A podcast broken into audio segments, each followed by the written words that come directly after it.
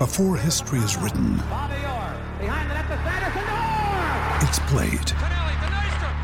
Before it's frozen in time, it's fought one shift at a time. Before it's etched in silver, it's carved in ice. What happens next will last forever. The Stanley Cup Final on ABC and ESPN Plus begins Saturday. Another day is here, and you're ready for it. What to wear? Check. Breakfast, lunch, and dinner? Check. Planning for what's next and how to save for it? That's where Bank of America can help. For your financial to-dos, Bank of America has experts ready to help get you closer to your goals. Get started at one of our local financial centers or 24-7 in our mobile banking app. Find a location near you at bankofamerica.com slash talk to us. What would you like the power to do? Mobile banking requires downloading the app and is only available for select devices. Message and data rates may apply. Bank of America and a member FDIC. When you need mealtime inspiration, it's worth shopping Kroger, where you'll find over 30,000 mouthwatering choices that excite your inner foodie. And no matter what tasty choice you make, you'll enjoy our everyday low prices, plus extra ways to save, like digital coupons worth over $600 each week. You can also save up to $1 off per gallon at the pump with fuel points. More savings and more inspiring flavors make shopping Kroger worth it every time. Kroger, fresh for everyone. Fuel restrictions apply.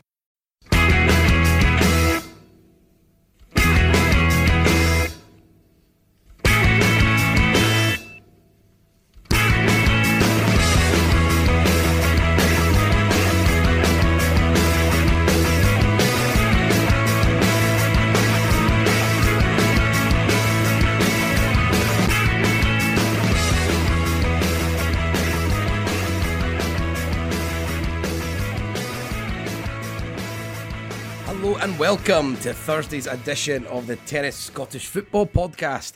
I am your host, Tony Anderson, and today I am very fortunate to be joined by Mr. Gary Cocker. Sarcasm doesn't suit you, Tony, but hello. All right. I was being sarcastic, Gary. I'm always straight up. I love talking to you, Gary. I'm joined actually by the two softest voices in Scottish football, Gary Cocker, and of course, Andrew Harrow. Hi, Andy. How are you? Hi again. Uh, that sounded like sarcasm, but yeah, I'm, all right. I, I think they're on to me. Um, right, uh, we have a bit of a mixed bag for you today, listeners. We in both topic and quality, no doubt. So uh, today I've asked uh, the guys that are joined us to bring two subjects each. And they can be about anything Scottish football related. And we're also going to be doing our next uh, entry into Scotland's 50 most memorable games, which will be very exciting. I'm quite chuffed talking about this one, to be honest, even though I don't quite understand what makes it so memorable. But, Gary, I'm going to come Yes. to you first for your first topic because I think it's uh, it's the most topical of the day. Um, Scottish football, the government is just sort of funded us uh, to keep us alive and kicking. What's your feelings about that, Gary? Introduce, treat us like idiots. What what is going on here? Well, for one thing, I just can't wait to see what some of the clubs absolutely waste this money on. uh, no doubt, um, you know, Hearts will sign some centre mid from Sheffield Wednesday or something. But um, no, this is a package. It's not just for football; it's for spectator sport more widely um, across Scotland. Uh, Recognising that spectator sports don't have spectators at the moment, so it's uh, in total it's a fifty-five million pound package. Of that fifty-five million. 30 million is coming to Scottish football. And of that 30 million, 20 million is specifically going to Premiership clubs. Um, obviously, I don't need to tell listeners of this podcast that they have perhaps been uh, some of the hardest hit by um, the, the lack of spectators at games. And the other 10 million is going to. Some people have described this as going to the lower leagues. That's not quite accurate. It's for all other levels of the game. So that also includes uh, women's football, it includes youth football, grassroots football, etc., etc. So that's one thing to point out is that 10 million could actually be spread quite thin. Um, the other thing to point out is, and this is a point that as a Dundee fan I'm all right with, uh, is that the, the 10 million that's going to basically everything that's Scottish, Scottish football that isn't the top tier is in the form of a grant, and 20 million seems to be in the form of loans. Um, so that's obviously another bonus, uh, bone of contention. Um, obviously, this is coming at a time when Aberdeen, in particular, are pushing for uh, fans to return in some way, shape, or form to Pittodrie. Um, but it doesn't look like that will happen. As we all know, at the moment, the, the government's line is that basically tier one parts of the country can have spectators attend. So that's why, for example, Ross County uh, and Inverness can have fans at their games, but uh, pick pretty much any other team uh, can't have fans at their games. Um, so it's it's a welcome cash boost, but I think it's as ever the, the devil will be in the detail of how it's actually distributed to clubs and what they actually end up spending on. Uh, Andy, I was going to ask you, how fair do you think that is? Because I mean, if we go into sort of spectators, how much money is in spectating and sort of like when we go to the complete non-leagues and the sort of junior level, do they, I don't know, I'm asking you, do they sort of rely on this money quite as much as some of our professional clubs to function? Uh, the, the mistake you've made there, Tony, is thinking that I might have a, a, an answer for this, but, but, but no, I mean, I think I think we've talked about it before about how important uh, spectators are to Scottish football in comparison to some of the, the bigger leagues around Europe, and I guess where the, the, the fact that the, the Premiership are getting the vast bulk of the money is to do with obviously the, the fact that it's the Premiership clubs that uh, have been most impacted by there, there not being enough fans in the ground. Um, the it's hard to know how much it's, it's impacted teams. I mean, obviously, as, uh, Gary said, Aberdeen have, have mentioned about how much they've struggled. Dundee United have been in the, the news about how much they've struggled. Um, in fact, mo- most of the Premiership clubs have, have uh, kind of very notably said that they've, they've struggled financially over this period of time. The the lower league teams, um, obviously, there's a there is an impact in terms of fans coming in. Um, the, the the one thing that they've had is that obviously a lot of their players have been part time and a lot of their staff are part time. So so for a lot of those clubs, they might be able to have, you know offset some of those uh, risks and some of those costs because there wasn't as much going out in the first place and not as much reliance on, on needing fans to the door. I mean, it, it'll be interesting to see in terms of the loan how that's all split out and how long uh, they're going to want the Scottish government are going to want the Scottish clubs to pay it back. Um, I'd imagine it'll be over a long period of time, but it'll be quite interesting to see that. I mean, it is, it is good, I think, for the, the teams below the top tier that it's it's in the form of a grant, so that there's no expectation that they'll need to pay that money back, and there's nothing kind of hanging over them. Um, but for some of the for some of the, the Premiership clubs, I, I don't know that uh, I don't know how much benefit alone it will be in the in the long term. You know, in the short term, it might plug a few holes, but if they're already a, a kind of fairly badly run organisation or they're, they're leaking money left, right, and centre, having to then pay a, a loan on top of it might cause a few problems. But again, it, it probably depends on how they how the repayments are are uh, have to be I think, made. I think you've touched on something pretty crucial there. Is uh, sort of badly run clubs, and I think we have a few of those uh, in the Scottish Premiership that you would maybe worry about. I'm sort of picturing sort of debt collectors standing outside certain grounds, constantly phoning. Um, looking for looking for their money back in in the future, as the Scottish government sort of sells this this bad debt all the way down uh, to sort of random call centres in the future. Hmm. Um, what? Uh, let's push on to the sort of next one. Even though, I mean, Craig Anderson, I thought made a really good point. Well, not a good point. I think it was tongue in cheek, but it made me laugh. Uh, the fact that uh, stopping a business from trading and then uh, giving it loans with interest on top of it is just exactly what an organised crime syndicate would do.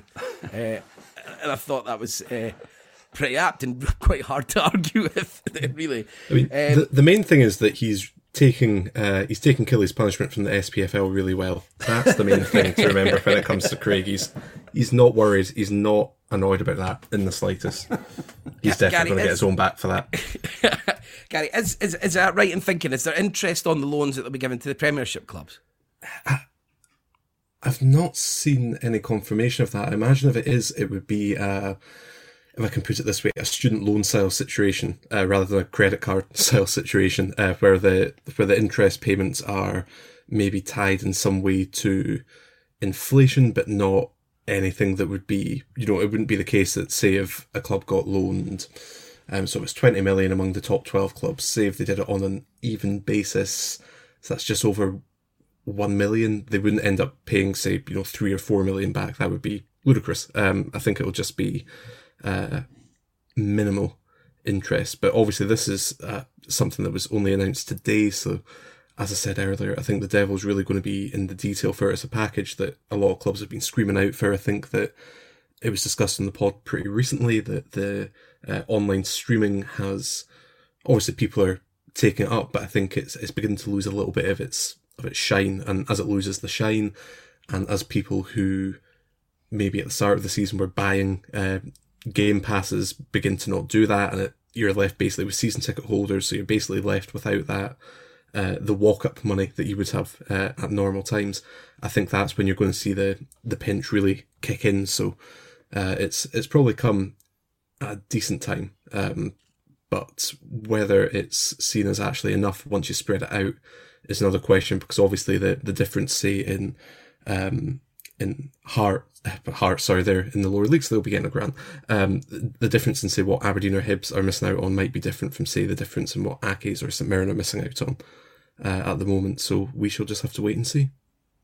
Okay, yeah, because I'd like to think, I think it would leave a bad taste in the mouth if the interest payment, uh, interest fees were of any sort high. Because I mean, we don't want the Scottish government to be sort, of, or the taxpayer, if you like, whatever way you want to look at it, uh, to be actually making money off the back of this. That isn't really in the spirit of it. I would, I would imagine. So, uh, I imagine we'll be keeping a close eye on that. But moving on to our next, and again, a very topical sort of one we're going to hear with Andrew Harrow and the news that David Hopkin, as frankly by this by the way it's reading, is just pissed off and walked out on on Morton. it's not the not the first one to do that. Uh, yeah, so so it, it, seems it seems like it's uh, been a wee bit of a surprise that it's happened, but it doesn't seem to have been regarded with any great disappointment by uh, by Morton fans. So, uh, yeah, Hopkin, well, they finished seventh at the end of last season, and uh, they're in the same position in the, the championship this season. They've not won since the uh, the end of October when they beat Ayr three two. They've uh, drawn three, include a couple of League Cup games, and uh, lost a couple in at the weekend. They got hammered two 0 by by Hearts, uh, and I think they're about the first team that Hearts have, have properly hammered this season. So. You know, there's a Dundee fan sitting beside you there. Andy. Oh yeah, that's a fair part. I forgot about that. It's game. okay. It didn't happen. we don't talk about it, it didn't happen. I, th- I, think there's. Uh, so it's quite interesting because he's not leaving. It depends, obviously, why he's left, I guess. And there's some suggestions that he's maybe going to rejoin Livingston with Martindale, although it's also been noted that Livingston don't appear to be in any great rush because Martindale's doing a, a fine job uh, on his own. And I mean, as uh, you know, as we all know, he's basically been running the club for the past few years anyway. But the uh, if he's not going to Livingston, it's it's interesting as to why it's happened because you don't imagine he's going to get much of a better job unless it's Livingston uh, because he's not done anything particularly special at Morton, uh, and his, his reputation that he did get when he was at Livy, that the kind of shine's been taken off of that. So is he left because he's had um, there's been some issues with the board, or does he think that there is another better job for him, or he just had enough? Um, for Morton, yeah, I was having a look through Pie and Bovril, their fans are not are not particularly disappointed with it. I think the the players they brought in have uh, not been great. I think I think they kind of Morton have been functional this season, um, but there's there's been nothing really to suggest that they were going to do any more than at best bob around the, the middle of the table.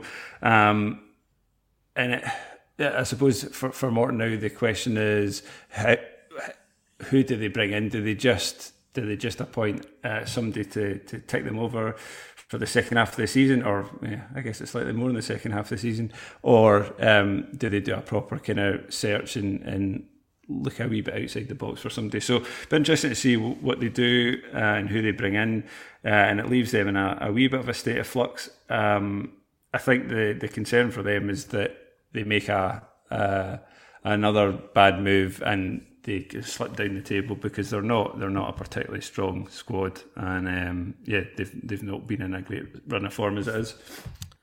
Um, what do you?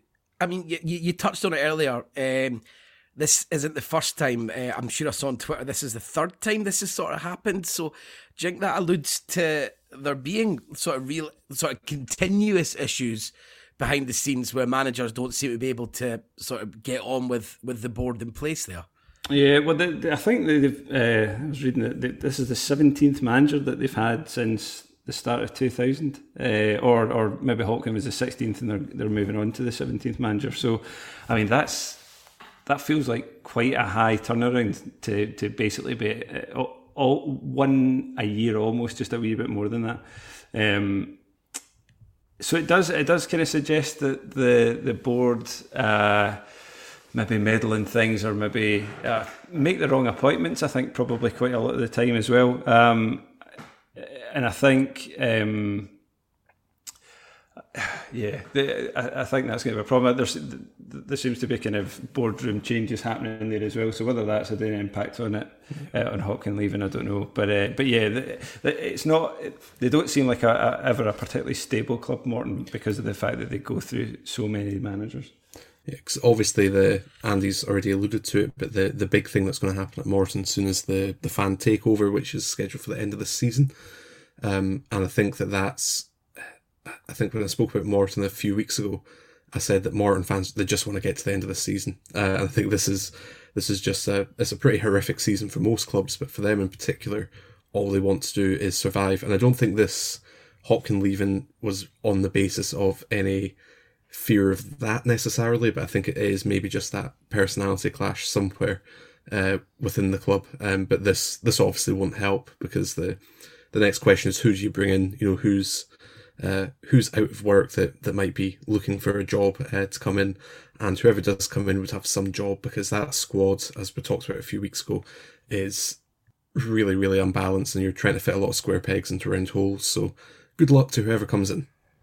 Are we going to get the, the usual names, lads? Um, the sort of the sports sound massive. Is that who we're, we're expected to be, be be put in there? Oh yeah, oh, every time it's the same. I, I, I don't know if McBookie would necessarily do a list for this one, but if they were going to, you'd be seeing, you know, Alan Stubbs, John Hughes, Neil McCann, Jim McIntyre going on it, I'm sure. Uh, right, I'm going to move on and go to my one. Uh, this is more sort of musings, uh, if you like, and maybe a, slight bit of analysis sort of on Jack Ross in, in this season because um, I think there's been some sort of criticism of Jack Ross, I think, in Hibs circles. Obviously, Hibs hit a bit of bad form, if you like, or mixed form, I think would probably be a better way of putting it, before uh, the weekend's 3 0 win at Fir Park. And I was just sort of thinking, I was talking to uh, Chris, who is sort of been a sort of contributor on here and it might be involved in some of our future stuff. And he was talking about the, the, the, the sort of cautious nature of, of Jack Ross, and I thought it was quite interesting when we started talking about it. He he sort of noticed that he thinks that Hibs in the first half of a lot of games um, sort of sit in, or at least that's how it's perceived anyway. And then the second half they maybe go for it, and and I thought there was something in that. I find that sort of Hibs play a lot in fits and, and starts, um, and we are certainly probably at our most potent as a team uh, when we're counter attacking. But that isn't an always a really easy thing for Hibs to do because obviously they are one of the bigger clubs, um, and on paper, a lot of people would think that they have one of the, the better teams in the league. So that isn't always an easy thing to do, is to sort of bring a team onto you. But I was trying to think is. I was going to ask sort of you guys in general, like your opinion on Jack Ross being a, a, a cautious manager. I mean, Gary, do, do you do you buy into that in general? it's difficult because I think that Hibs are in that strange sort of I don't know what word you'd use interregnum between being a a club that's happy to make top six and a club that is now looking to push and get into that sort of Aberdeen Motherwell uh, sort of European sphere. And I suppose part of that is then that there's changing expectations among the support about what happens in games. So, for example, with the the game against Celtic, it might not have been that long ago that Hibs fans would think, you know, it's more appropriate if that's the right word, and that's maybe partly because of what's happened to Celtic lately, uh, it might be more appropriate for Hibs to, you know, play quite cautiously and you know not push for it. Whereas now they would think, you know, we should be able to to go toe to toe with Celtic. We should be able to to push them for that, and that's what Hibs ended up doing. So I don't know if it's maybe not so much a comment on Jack Ross, but maybe just sort of the evolving attitude of Hibs fans about what they are expecting their team to do week in week out, if that makes sense. Yeah, well, yeah. Can I, that was going to be my question actually to you, Tony, because I think that's the thing. Hibs have, on paper, I would say Hibs are probably one of the most exciting teams in terms of the, the attacking players that they've got, and they look like they should have a kind of decent balance to, to their team. Do you think? Um, he's getting the best out of, of that lot, or or do you think that it, there is the him being kind of cautious is having an impact and stopping you from from seeing this team at their best? Yeah, because I mean, I, as I said earlier, it, it, sort of fits and starts. I think the Motherwell game's a really good game to use, and it's sort of like, as I said, it sparked the conversation that I was having with other people about it. I mean, first half Hibs were dreadful. Um, and uh, I, I, wasn't really sure if it was if it was Hibs were being cautious. And they just really weren't even keeping the ball. Uh, Motherwell were getting a lot of joy down the flanks, and uh, and that was coming to think: is this is this a deliberate thing? Are we just sitting in? And then obviously second half, Hibs sort of roared into life, and it was sort of that. This is the thing that might frustrate, and exactly what you're talking about about getting the best. Hibs only had to really turn it on for about ten minutes at the start of the second half, where um, sort of the fullback started pushing on further. Uh, Boyle was seeing a lot more of the ball. Uh, even Hallberg was moving for sort of that more sitting role, and he was sort of going beyond um, the Hibs attackers to, to give options. The the pace of the game it, moved up, and the intensity of Hibs attacking went up. And instantly, I mean, Boyle's had a shot that's been incredibly, really well saved off off the goalkeeper from a McGinn cross, and then the goal comes. Uh, and it just seemed that like that's when you start thinking like God, just that simple, that quickly. Um, Hibs are able to just make Motherwell look so ordinary and look so so dangerous, and that's where the frust- the frustration comes because I think there's no doubt that Hibs can do that to teams. We've done it uh, many times this season, including as was mentioned earlier against Celtic in sort of that second half after sitting in more in the first half. But I was, and then it sort of came me sort of thinking more deeply about Jack Ross in general. It's like it, it, seeing his career, um, it's sort of really mirroring Derek McInnes. Uh, and I, and I said this when we first came in. I think Hibs were maybe hopeful that Jack Ross could become that type of manager at Hibs because he obviously had a, a, good time coming up through the lower leagues managing. Jack Ross then he got um, a shot at going down south where there was sort of now looking back, it sort of looks semi-successful what what he done at Sunderland, but obviously at the time uh, it wasn't really quite good enough, and that sort of maybe put a black mark on him in terms of the bigger jobs that he could have uh, acquired down south, and then he ends up coming back here, which is very similar to Derek McInnes, and then. Again, I was starting to see the, the, the sort of mirror image of Derek McInnes in terms of his team, where he sort of has a stronger team than most, but um, it seems a bit defence cautious first, and then sort of burst into life for periods and win games. And Hibs have won a lot of games 1 0. I mean, they're third in the league at the moment, so you can't really argue with that. And the defensive side is, is improved immeasurably with, with Jack Ross in charge. And then I was starting to think that maybe, maybe because of COVID, and I know that all of, all the teams suffer from this, I get the feeling that there was going to be more planned, more players. I think Ron Gordon, this would be like his uh, first summer transfer window. I think there would been more ideas to sign a lot of player, a lot more players, and give him a deeper squad. And maybe he worries with the lack of pre-season and uh, the sort of threadbare nature of his squad, just like everyone else's, that he doesn't really want to play in full 90 minutes, the expansive football that we see. He maybe worries about that bringing on a lot more injuries and fatigue later on in the season. And maybe he's thinking that he has the match winners to win games even when he plays cautiously. Hibs have the ability to push forward uh, and win games, even if they only play for sort of in half an hour or 15 minute stages in matches. And as long as he's up in the, the high in the league and he and he gains European football, he will get another go at it in the summer. And Ron Gordon's already alluded to doubling Hibs' sort of wage budget uh, next summer, where he's going to be. So that's the idea that Hibs will be making a lot of signings. But Uh, so I'm thinking next season it'll be really interesting to see if Jack Ross pushes on to sort of having a much more discernible style that that um that and, and the sort of attack and flair, which uh, I know Hibs Hibs probably get slagged off about the Hibs way and all that, but it is it's something that the fans feel, even if others sort of laugh at it. So it does matter in terms of I think style does matter to the Hibs fans. Uh, and it'll be interesting to see if he goes on and do, can, goes for that, or if we see the sort of similarities with McInnes going even further, where he continues sort of this cautious style and not lose first.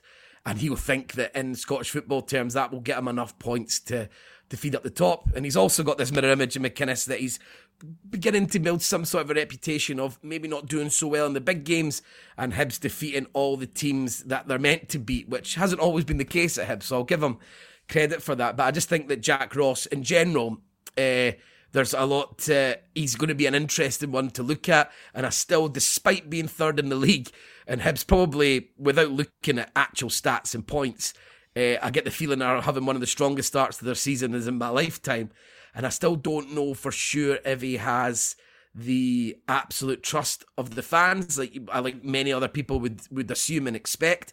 Uh, and as I said, it'll be really interesting going into next season to see once he gets more of his team on the park if that style uh, and a more attacking sort of constant will become apparent with Jack Ross. Um, let's go back to Gary. What else you got for us, mate? Well, the other thing I wanted to do was talk a little bit about Partick Thistle, um, who I feel, I feel like this is one of the the stories that has gone relatively under the radar um, this season, which is obviously you know Partick Thistle are a pretty big team to be in the third tier. Uh, I don't need to tell Andy that it's not unusual at the moment for uh, pretty big teams to be in the third tier, but I don't think we've really discussed Thistle too much uh, on the show. I think there's uh, there's been a little bit of chat about Falkirk and Cove, and obviously uh, with uh, Tam Rab uh, leading the way for them as well. But uh, I felt like we, we probably owed it to Thistle uh, to speak about them a little bit. So first of all, I obviously have to thank fans of the show, Mark Wallace and Eric Geddes and Callum Bell for providing me with some notes on what they think is going on down Firhill Way at the moment. Um, so it's, I don't know where you want me to begin. Um, do you maybe want me to begin with the, the sort of the highlights, if that's the right phrase to use? Why the hell not, Gary? Go for it. Why the H not? Well, I think one of the I say highlights, and I'm immediately about to start about injuries, um, but they've been absolutely wrecked with injuries this season. But that has helped uncover a gem who I actually spoke about a few weeks ago, um, which is Senna uh, is his nickname, but uh, Mohamed Niang uh, is is his full name. Uh, it's not Senna Niang, apparently, as as some people have taken to call him. But anyway, um, he, uh, for those of you who didn't listen to the show a couple of weeks ago, um, he is a uh, or was a asylum seeker from Senegal who moved to Scotland uh, as a kid and uh, had to wait for the Home Office to, to give him clearance before he could actually play professional football, which he's now doing for Thistle. I think his contract does run out at the end of the season, and I think the fear that some Thistle fans have is that there's now been quite a lot of attention uh, being given to him. The 2.1 had an article um, listing the various ways in which statistically he is um, you know, really coming on leaps and bounds. And part of that is because of the injuries that I mentioned. Uh, if you just have a quick look at some of the, the players have had out, Tam O'Ware uh, has been out injured for quite some time. Rhys Breen has been out injured for quite some time. So that's two players they would usually have at the back. Um, now, uh, Niang was used by Montrose last season as a sort of defensive mid, but he was moved back out of necessity more than anything else by Ian McCall, and he's been an absolute revelation for them there. So that's one positive for them. As I said a little bit earlier, they probably want to get him signed up to a contract sooner rather than later because he's now featured on Two Terrace podcasts, so he's bound to be getting picked up by somebody. Um, but I think nobody, the nobody calls me. so, someone will call you. Trust me. um, but I mean the the thing for Thistle is that they have been even with those injuries. I mean, some of the other players have had out. Um, Zak Rudden's been out. Uh, Jamie Sneddon has been out. Blair Spittal's been out as well. Uh, Salim Kouider-Aissa um, has also been out injured. Uh, it was so bad that at one point they could only uh, field four subs, including a goalie, uh, in the last couple of weeks. So uh, they really have been down to bare bones. And that has meant that they have lost a little bit of ground in the title race. So at the moment, they are, after seven games, they are six uh, points behind the league leaders. And depending on who you speak to, um, they might argue that it feels as if Thistle have dropped 11 points already, um, which is uh, maybe slightly generous, but um, but obviously already been six points behind Falkirk, um, still a couple of points behind Cove as well. Isn't great, uh, particularly in a curtailed season, um, but uh, with a couple of players coming back and with Forfar at the weekend, I think the hope is that they might be able to kick on um, pretty soon as well. Um, I mean, other things um, I mean, I might hand over to Andy at this point because I think Thistle have been relying quite a lot on Joe Cardle. Um, yeah, is that something well, you can really do? Yes. Uh, well, I mean, I thought you were going to hand over to me because uh, Mark also sent me some some notes. So I've probably got much the same, much the same talking points. But but yeah, I mean, I think uh, yeah, Mark Mark did mention that about the, the fact they don't have a lot of depth out wide. Uh, Blair Lyons hasn't been playing particularly well, and it's it's meant that Joe Cardle's had to to do a lot of it himself, and he's you know Joe Cardle's uh, in his mid thirties now, so he's that that's quite a lot to ask of, of somebody towards the end of their, their career, especially a winger at the end of their career. Uh, I mean, I think the one of the issues is is just the lack of creativity. I mean, they they uh, haven't lost a goal in the last four games, but they've uh, drawn nil. They drew nil with Dumbarton at the weekend. They would have won it if not for Brian Graham missing an open goal after his after his penalty was saved. But nil with Dumbarton, lost one 0 to Cove, and lost one 0 to Clyde at the start of the season. Uh, Graham's got four goals, but I don't think anyone else has got more than one, uh, and it. It does mean that they, it, it, does put a lot of pressure on them, um, and it's difficult. That league is difficult, and uh, we saw when Raith uh, did all right it was when they had Nisbet and somebody who could reliably bang in 30 goals. You know, you've seen it with like some Moffat and stuff for Ayr in the past, or, or Shankland. That having somebody who you can rely on to score 25, 30 goals makes such a big difference in the league because it's it's a league with not a lot of great defences, but not that many really terrible teams. So um, you can you can feel like you're you're dominating and creating lots of chances, but you do kind of need somebody half decent to, to put the, the ball in the back of the net. And well, Graham's fine, uh, and you know four goals is an okay start to the season. Uh, that that has been something that they're lacking. Um, in fairness, it's probably something Falkirk have, have lacked as well, but. I think Falkirk this season might benefit from the fact that they have had that extra year uh, in the league they know a wee bit. I know certainly Raith, I think, had that with them. I mean, they were obviously we were obviously down for a while, but uh, towards the end of us going up, the the um, we looked at a far better condition than, uh, at the end of it than we did uh, when we first went down. And it is a bit of a panic that first year that you're you're out of the top two leagues. It just seems slightly terrifying uh, being out of it. So there is maybe a wee bit of panic about needing to get up as well, which, which doesn't always help. Yeah. Um, I think the interesting thing about Brian Graham is that he's uh, he is actually also manager of uh, Partick Thistle women's team. Um, Joel's uh, mortal enemies now, it seems. um, but I think he's been playing through a wee bit of injury at the moment, and that just shows the the position that Thistle are in. But I mean, as as you've said, Andy, if you have a look at their squad, it's a lot of names that you know followers of lower league Scottish football would realise. And it does look like a, a, decent enough squad, but I think they've just had horrendous, uh, horrendous luck with injuries. You know, if you've, I think Zak Rudden's back now, um, or he's just backing up and running. Um, so, you know, having him and if Kouider-Aissa comes back, then that at least gives them more options up top. Um, obviously Blair Spittal, um, has, you know, had a, a decent enough career to date, but, uh, injuries held him back a little bit. Um, I mean, at, at, the back they've they've got Ricky Foster, uh, who we all know and love, Ryan Williamson, who I thought was all right for Dunfermline, um, but has uh, dropped down to League One with Thistle. So I, I hesitate to say that they can be optimistic, but I think that there's signs that they might be able to pull something together and, you know, uh, keep pace at the very least with Falkirk and Cove. Would you, Gary? Would you say if you're a championship team, this would possibly be the worst season to finish ninth with the playoffs. Absolutely. and but that's partly because of who you look at and think might finish ninth. Um, because in, in the championship, um, you know, people would probably say it's Queen of the South, Alloa, and Arbroath are the three teams that people are probably looking at. Uh, maybe with Morton as a real outside bet for uh, potentially finishing, you know, ninth or tenth. And the problem is that you know you're going to be playing one most likely out of Cove, Falkirk, Thistle, and Airdrie, and they all look like very, very good teams. Um, as in, you know, it, I can't see whoever comes through the League One playoffs being like Brechin, for example. Um, so, and even then, uh, a fairly you know pedestrian Brechin team was able to uh, take on the the mighty Raith Rovers and, and put them down. So, um, I mean, Andy might have a, view on this as well, but I, I've not really been overly impressed with any of the, the clubs in the lower reaches of the championship that I've seen, and I include Dundee in that. Well, you mentioned Raith Rovers, Gary. So why don't we get our chief, in my opinion, Raith Rovers correspondent of the Tennis Scottish Football Podcast, Andy Harrow, to talk us through some of the some of the highlights and things that are going on there at the moment.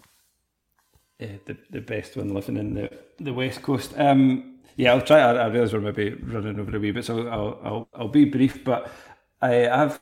It's been nice this season I, because I uh, have a wee win. Uh, I didn't uh, kind of get into games last season was a bit of a challenge. So in, in a way, I've actually quite enjoyed the the fact that I've been able to watch games at all. So I've managed to catch most of the most of the games this season so far, um, and it's been it has been really positive. I came away from the we obviously drew two two with Dunfermline at the weekend, but it's still quite. I know we were good last season, but it's still quite a strange feeling coming away sort of quite positive from a game of football. It, it doesn't, doesn't happen very often in my lifetime, and uh, but they're, they're probably the best Rovers team to watch that we've had for maybe the Calderon era and then before that the mid nineties. Um, they uh, are just a they're, they're so much more confident in the ball than than any of those teams over the last sort of 10, 15 years.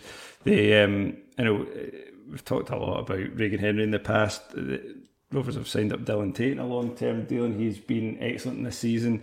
Um, Ross Matthews has come on again. Uh, he kind of he was one of those players who kind of looked like he was always a kind of solid six or seven, but He's um, he's probably improved again this season. Uh, Daniel Armstrong, Brad Spencer. We've got we've got a number of players that were there last season that have you know stepped up comfortably this year, um, and that we've we've brought a, a, bunch of players in who have who have been good. Um, brought in Regan Tumilty from Morton, who's been solid. Uh, we lost Michael Miller to Ayr, and I think he's been a decent uh, addition. Um, Jamie McDonald, you know, everyone knows about Jamie McDonald. He's been absolutely fine. We, we've filtered through goalkeepers last year because none of them were that impressive. Um, but McDonald's come in and, and been solid. Um, we've had uh, Charlie Musonda, who is only 22 actually. I, I, thought he was a bit older than that, but he's come in. He was playing right back for us initially when he came in, uh, and he's now playing centre half because Ian Davidson's out. And he, has been pretty solid at the back, and then also. Uh, I think he's scored three goals. So he's, he's, looked a bit of a threat from set pieces. And then uh, Manny Duku, who's got eight goals in all competitions. And it's a wee bit of an enigma, but he's uh, I like him. I think he's, he's quite a fun player to watch. But there are a few that have not been quite so great. Ethan Ross, uh, was quite good against Fairland, but has looked a wee bit more average. And Lars Lockhoch from Livy, who is just a big dumpling um, with a huge jaw. But um, it's just who knows what happened the rest of the season. Um, we tend to get killed by injuries, uh, so we're looking at it probably around about Christmas time onwards. We'll probably end up getting done for that, and our, our squad is fairly thin, but it's quite promising. I'm not, you know, at, at, this point in the season, I'm still thinking, well, we'd be happy to to stay up and comfortably stay up. That would be that would be an achievement this season, and it would be. But given how well we've done initially, you, you do, and, and the league isn't, you know, Gary, you've probably agreed, the league isn't especially strong. No. So at, at the moment you look at it and think, yeah, there is a chance that we could actually get in the get in the playoffs this year. Um, I think I don't think anyone's thinking about the title or anything, but um, but yeah, I think we, we equipped ourselves. Dunfermline will be the, the team probably challenging Hearts the closest, and we were the better team for all but about five minutes of that game where we, we switched off and Dunfermline scored two very good goals, but we kind of disappointing defending. Um, so yeah, I think it bodes well. So yeah, as I said, it's been nice this week. Uh, in fact, it's been nice most weeks. The only, the only disappointing game really has been the Inverness one, but we pretty much always lose away to Inverness. So uh, it's been nice most weeks being able to watch it and then turning in the, the stream off and thinking, oh yeah, that was actually pretty good. Uh, as I say, because it, it, happens almost never uh, watching the Rovers. Well, I'm glad you're excited, Andy, and I think there's a lot to be excited about. Again, like going looking at it from the playoff perspective, I think there's there could be room for a championship team to get, to get up due to the, the sort of this could be the the bonus of this shorter season. Um, because when it comes to the playoff time, like normally it's like if you're in this, especially if you're in the semi final and you've got to get through for the quarter final, sorry, into the semi, into the final. Um, you, you, it looks like uh, teams can get tired, but I would assume this season with there being less of less matches that there could be championship teams who are sort of peaking around the time um, they will be playing a sort of premiership outfits. So you never bloody know, Andy. Yeah. If you can yeah. hang around like a bad smell, uh, you just never know what could happen. Because um, talking about the fact that there's sort of weak weak leagues, I would argue that the, the Premiership, especially the bottom half, is is is pretty weak as well. And I could see yeah. on given days teams could be could be beaten by quite a lot of championship teams. I would guess, mm-hmm. especially in the top half. I would say so. Yep. Yeah, right. Lastly, I'm going to very quickly do this before we move on to the Scotland game. I don't want to talk too much because this is all basically stolen from Graham. Um, uh, just off the back of, as I said, I mentioned Hibs uh, and Jack Ross. Well, this is sort of like looking at from from Motherwell's point of view. Um, they Graham's basically sent an email out to a lot of us about it was quite a he was quite scathing of of Motherwell. Um, if I'm being honest, like it opened with broadly, long and short we are an absolute shambles. So I mean, you can't really be clearer than that in terms of what you what you think. And then there's bits that he was just obviously I watch a lot of football, I watch a lot of Motherwell, but I just hadn't realised that we were getting to the stage where like I know we've had uh, a pandemic and there wasn't football for a while, but for for Motherwell to have gone a a calendar year and only won four home games just seemed like it just seemed untrue.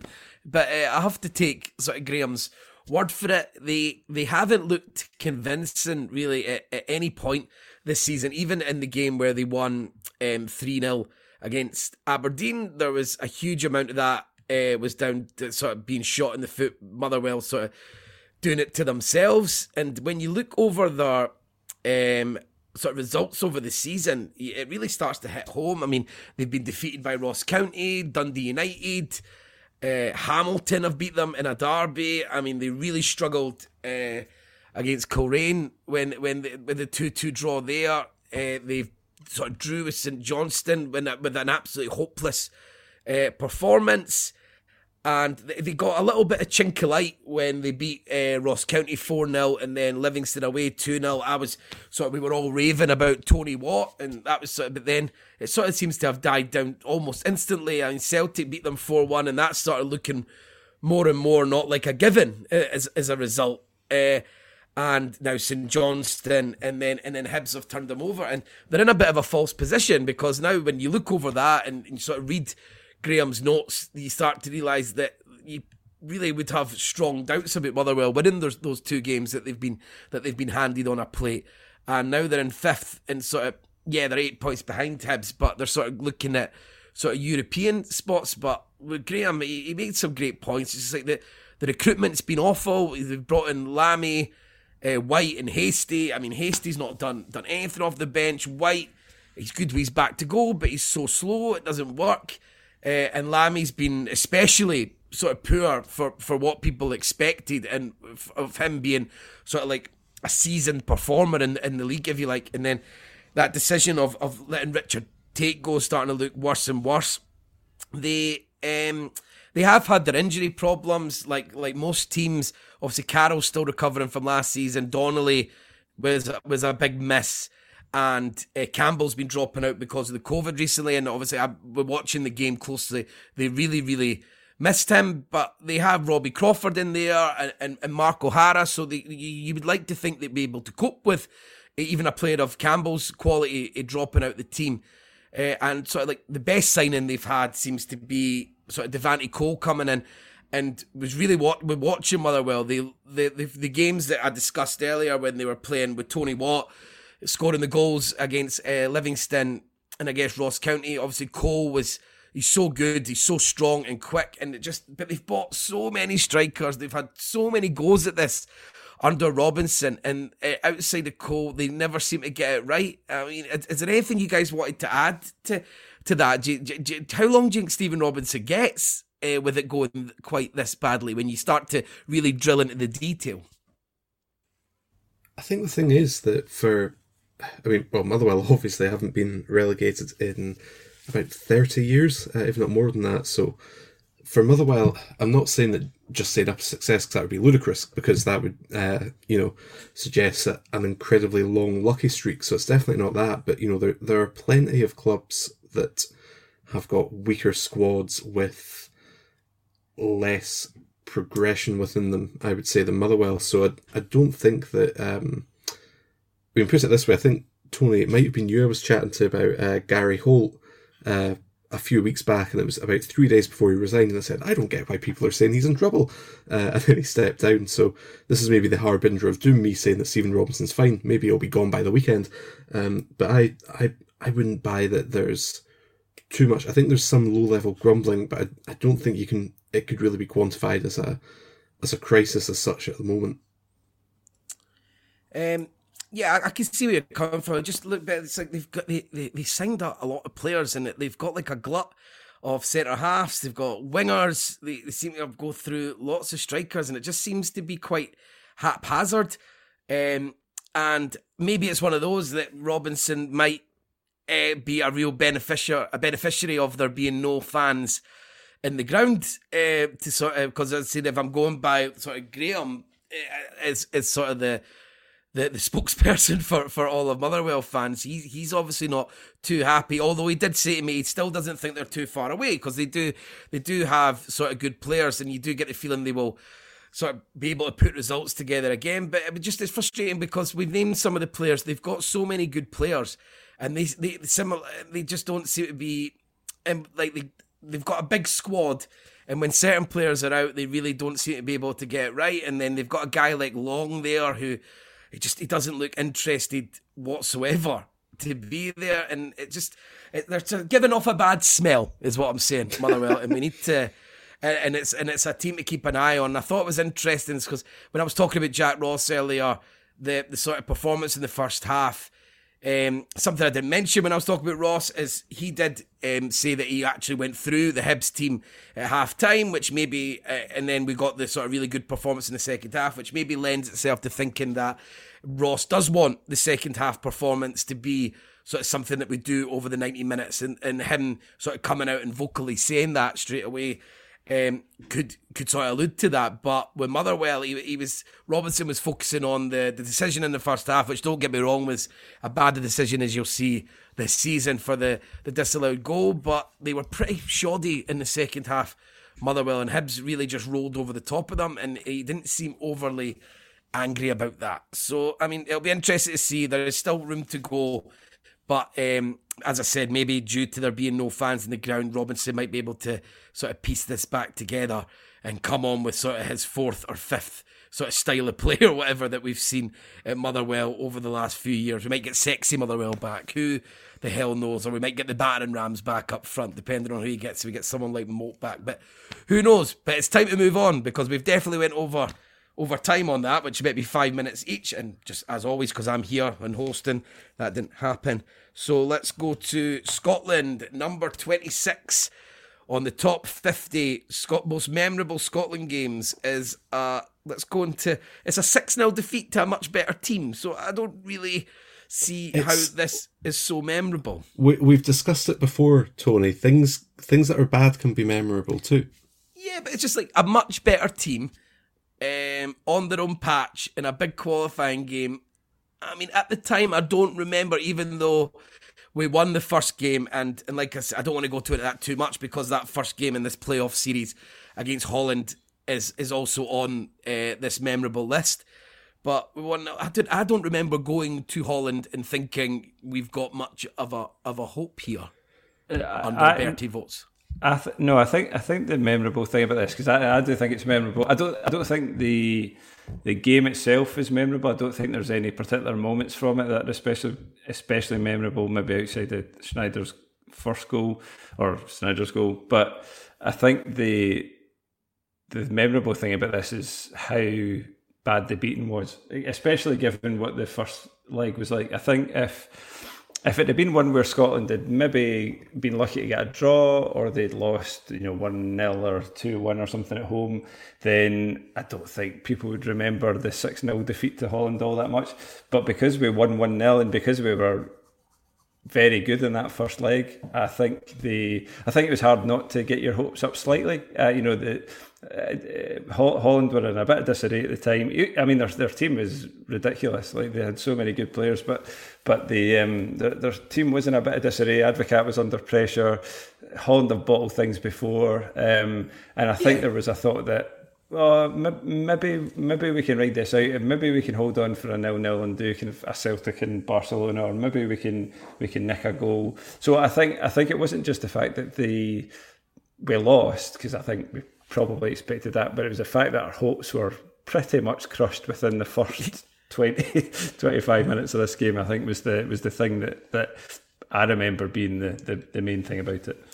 Before I, we before we go in, sorry Gary, before we go any further, obviously I'm going to just uh, do do our usuals for this. So as I say, that is number twenty six.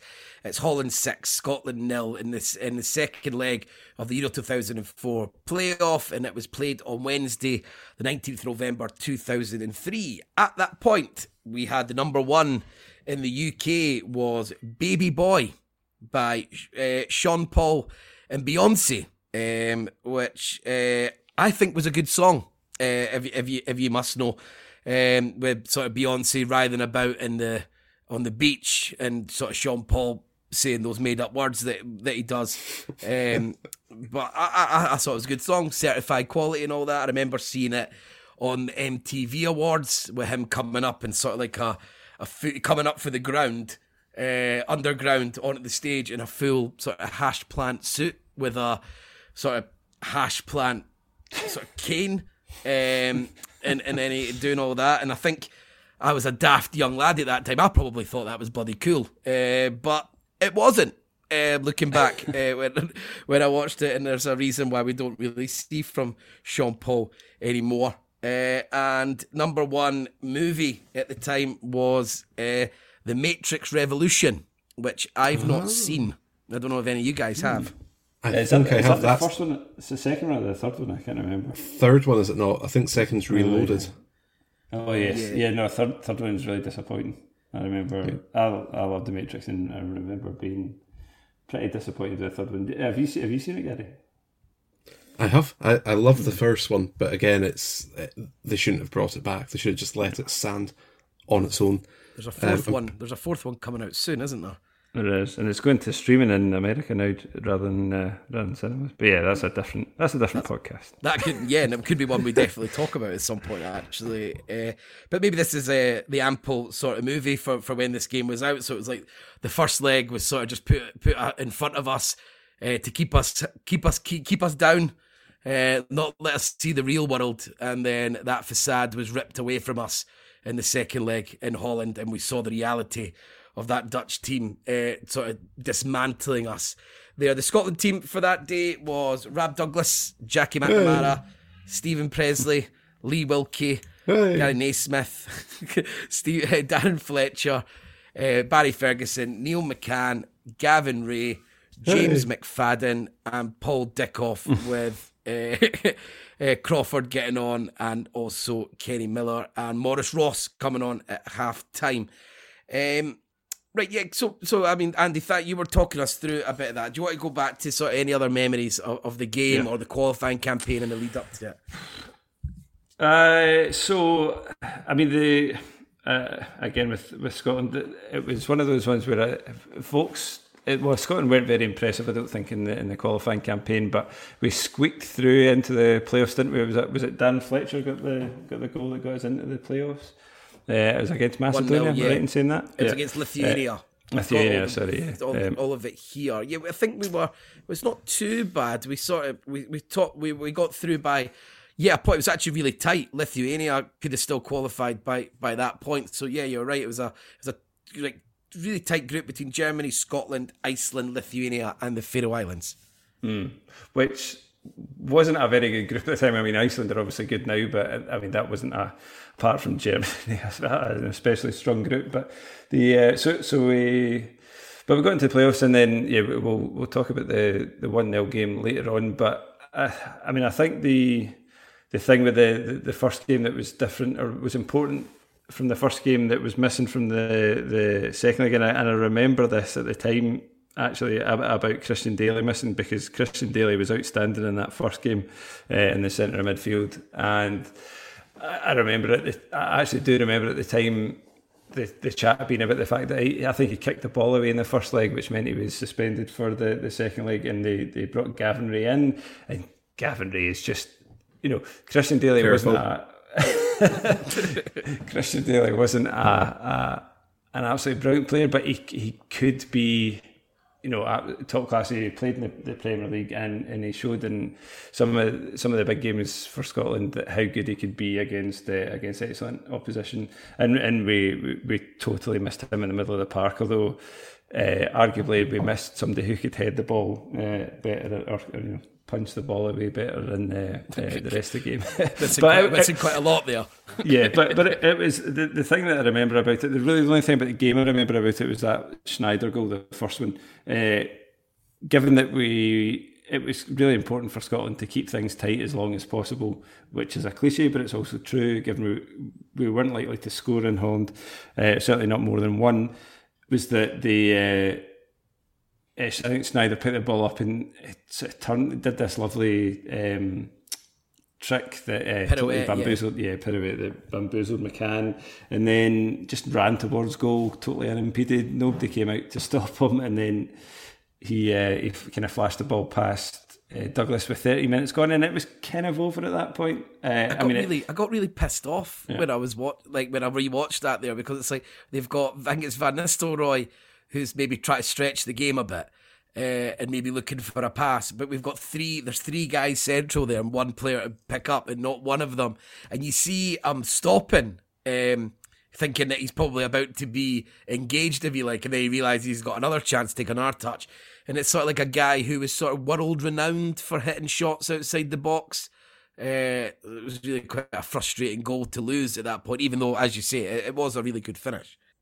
I, for me, the the thing that jumps out probably, as you can tell from the uh, from my uh, selective cheering uh, when you were going through the team, Tony, is the this is about the only game I can think of that I've ever seen where there's been a real Dundee influence on the Scotland team, uh, and I realise it's a six 0 thumping, so that's probably not a good thing. but but watching at the time, obviously having two Dundee players, obviously this was just after uh, we'd gone into administration. So having two Dundee players in the Scotland lineup uh, for uh, uh for a playoff spot, uh, Rab Douglas hadn't long left us to go to Celtic as well. Um, obviously Neil McCann came through at Dundee uh, as well. So there was I remember before the game, I felt this weird sort of sense of pride, and I thought, "Oh, this this will be brilliant." Imagine if a couple of Dundee players lead us to this. But obviously, you know, Lee Wilkie had his uh, had the opportunity to to write himself into a wee bit of history by by getting a quick equaliser. I think it was um, when we were one 0 down. I think he had a chance uh, at the back post, but he just sort of mucked it up, and that I think is uh, the performance writ large because everything just went totally to pot. It was really. I got really frustrated about how many goals we conceded for set pieces. Mm-hmm. So it's like you look at that amazing team and the style of play uh, and it's sort of like we had big guys at the back, um, and it was sort of like they were really sort of easy goals, the, the, the sort of set piece goals with the with the headers, and oh, it just uh, it does when more and more that I watched it, um, it was really quite frustrating. I don't know if you felt the same. Yeah, I mean, given the given the guys that we had playing, you know, uh, Rab Douglas and uh, Steven Pressley and Lee Wilkie, you would think those are, if nothing else, if they could do nothing else, they could head the ball. I mean, you've, you've got to give credit to Sneijder. Uh, Sneijder's free kicks in for the. And it's mental to think he was only 19 at the time. But, Is that um, right? All yes, right, I had no idea. Yeah, I think this was his kind of introduction properly into the. I think this was his, the the the moment that uh, he the kind of arrived on the scene. Really, yeah. yeah. Um, but it, yeah, they were just. I mean, the, the, the first one. I think it's the first one. Rab Douglas gets absolutely the second goal, but the first cross, Rab Douglas gets nowhere near it. Uh, and Ooijer scores, um, and it's an almost identical free kick uh, for the third goal that Van Nistelrooy scored. But this time, rather than Rab Douglas, there was just uh, missing it. There was just nobody around Van Nistelrooy at all. Um, I think the only the um, the only really really good goal uh, was the was the fourth goal, which was a really nice move between Van der Vaart and Van Nistelrooy, and there was a couple of other people involved, and it was all one touch passing. And you're thinking, right, I can understand Lee Wilkie getting completely flummoxed by by good one touch passing, but I don't understand why he can't just like stand in a man and head the ball away. Um, uh, the, the the thing I enjoyed most was it, I can't remember who the who it was, but there was somebody for the fifth goal uh, Netherlands scored from a corner, but the lead up to it, I don't know if you saw it. It was it was one of the Scotland midfielders. It got completely bamboozled by Edgar Davids on the Dutch touchline. So Scotland yeah. looked like they were in a good position, and then Davids just does some sort of magic bit of skill runs away from him and then sets up a sets up a counter attack. But and it, right through the team and sort of yeah, Overmars yeah. pushes past them on the push past Maurice Ross on the left hand side and it goes out for a corner. So they make their way from one touchline all the way up to the yeah. other. And, and at that point, obviously, I think we were we were finished. I was reading. I don't know if did either of you read uh, Scott Murray's minute by minute on uh, the Guardian website. No. No. Oh, I think I did. Um, and uh, because I hadn't I, one of the things I totally forgotten about this game was how many yellow cards were picked up. Uh, yeah, and, and the, the minute by minute by uh, Scott Murray is, is quite entertaining because it starts off you know full of optimism and a bit of nervousness, but um, you know very quickly descends into you know the, I think that he makes a comment about seven minutes in about how oh, Scotland are actually looking okay, but by about the thirteenth minute uh, it's starting to look pretty grim for us. And then, you know, increasingly, it's just like I think with the 65th minute, he he wrote that Scotland had finally strung two passes together, uh, and it, it, didn't get much better from there. So it was it's a it's quite a fascinating look at it now. Actually, it's quite fun to fun to read now. It really wasn't fun to fun to read at the time, but uh, yeah, uh, it was just a. It was the fact that we were we were hammered so quickly as well. I think the last goal came after sixty six minutes. Yeah, just had thirty five minutes of just nothing. I was uh, I quite enjoyed the fact that "Simply the Best" was chosen as the, the goal music. Wondering if sort of Dick Advocaat had uh, had a say in that. Yeah, yeah, true. Yeah. And I also like the uh, the absolute racket made when Steven Pressley tries to clear the shot, Van Nistelrooy's lob over Douglas out the goal. Uh, I thought he was going to pull the entire goal down. And it makes sort of like, uh, you know, that normal satisfying sound when mm-hmm. a ball hit the net, but it was like an absolute clatter and he was trying to rip it down. And I was like, I don't think this is for you, Stephen. Uh, off you go. Um, I was going to talk a little bit quickly about uh, sort of Edgar Davids. I thought it would be a mm-hmm. remiss to not talk about him when uh, we've sort of got the opportunity because obviously he's possibly the obviously one of the most legendary, coolest sort of iconic players of of sort of the nineties into the into the noughties. But I was more going to talk about his period as sort of Barnet uh, player manager. Uh, uh, I, was looking at pictures of it um, while, while he was there. It's sort of like funny. Like he, it's like even his glasses had got older. So when those goggles used to look really quite cool on him, by the time he was playing for Barnet, it just looked like he was wearing quite geeky specs almost. uh, uh, as as a player, and obviously he was getting a bit more wrinkly because he was sort of thirty nine. He hadn't really he hadn't played in two years since a sort of terrible spell at Palace where he played six games and then he turned up inexplicably at Barnet because he like they were local to where he lived because he was playing for a sort of junior team, really, uh, amateur team in Brixton in London, and he'd noticed that uh, Barnet were struggling and he wanted to do something about it, so he, he took on. A, a, a, job there, but just sounds more like he demanded a job there, and he was just given it. And the manager, Mark Robson, there just had to accept it, and he was told that he was doing the job alongside him as player manager. And it sort of started off with I'm getting a man of the match and a 4 0 against Northampton, and they'd, and they'd lost 12 games on the trot before that, so everyone was delighted. The sort of legend coming in, and they sort of got loads of points, and uh, they they didn't he, he did he done quite well, frankly, and they and they were not they were not far from staying up, and then they mm. they went down uh, to non-league, and everyone expected him to leave, but he, he stuck around, and um, then the, the owner, the chairman, Tony Kleanthous, was like, he started a football revolution here, and we hope he can maintain the attractive style of play we developed under him in the Football League as a measure of the man that he wants to finish the job he started. Once a B, always a B. And then those words sort of came back to haunt him as they go into the conference and everything just goes for bad to worse. He turns up uh, in the new season, makes himself number one. So he's got the shirt number one on the back. Every game he's changing his position depending on where he fancies playing. So he's in defence one week, centre mid the next week, then he's up playing at number 10. Um, and he was refusing to go to certain parts of the country because it was too far away for away games. Uh, and it all sort of just collapsed. And then he ended up getting sent off three times in five games where he thinks, I think I know for definite now that league is targeting Barnet. I don't know how many games we have played now, but there is a weird decision making all the time. It is ridiculous. I don't think I'm going to play anymore. And then he sort of left. Uh, I just thought it's like like just the most incredible end to sort of such a, a maverick, sort of cool player of the time and sort of synonymous with sort of nineties and mm. and early noughties football. But, is it, on you go. But I was going to say, but at least they had the memories of pumping Scotland in Amsterdam Arena back in 2003. You'll always have them. You can't take them away from them. Yeah, absolutely not. Is there anything else you want to add on, on this game, guys?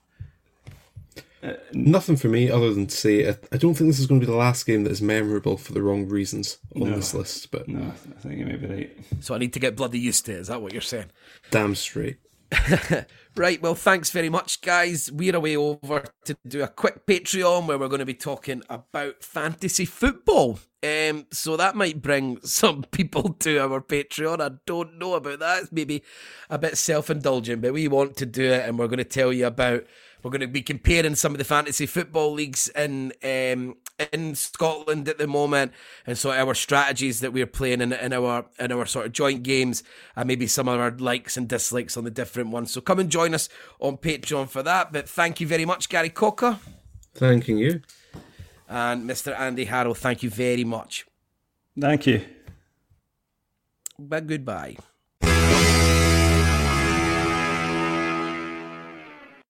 Sports Social Podcast Network. Judy was boring. Hello. Then Judy discovered chumbacasino.com. It's my little escape. Now Judy's the life of the party. Oh, baby, Mama's bringing home the bacon. Whoa. Take it easy, Judy. The Chumba life is for everybody. So go to ChumbaCasino.com and play over 100 casino style games. Join today and play for free for your chance to redeem some serious prizes. Ch-ch-chumba. ChumbaCasino.com. No purchase necessary. Void where prohibited by law. 18 plus terms and conditions apply. See website for details.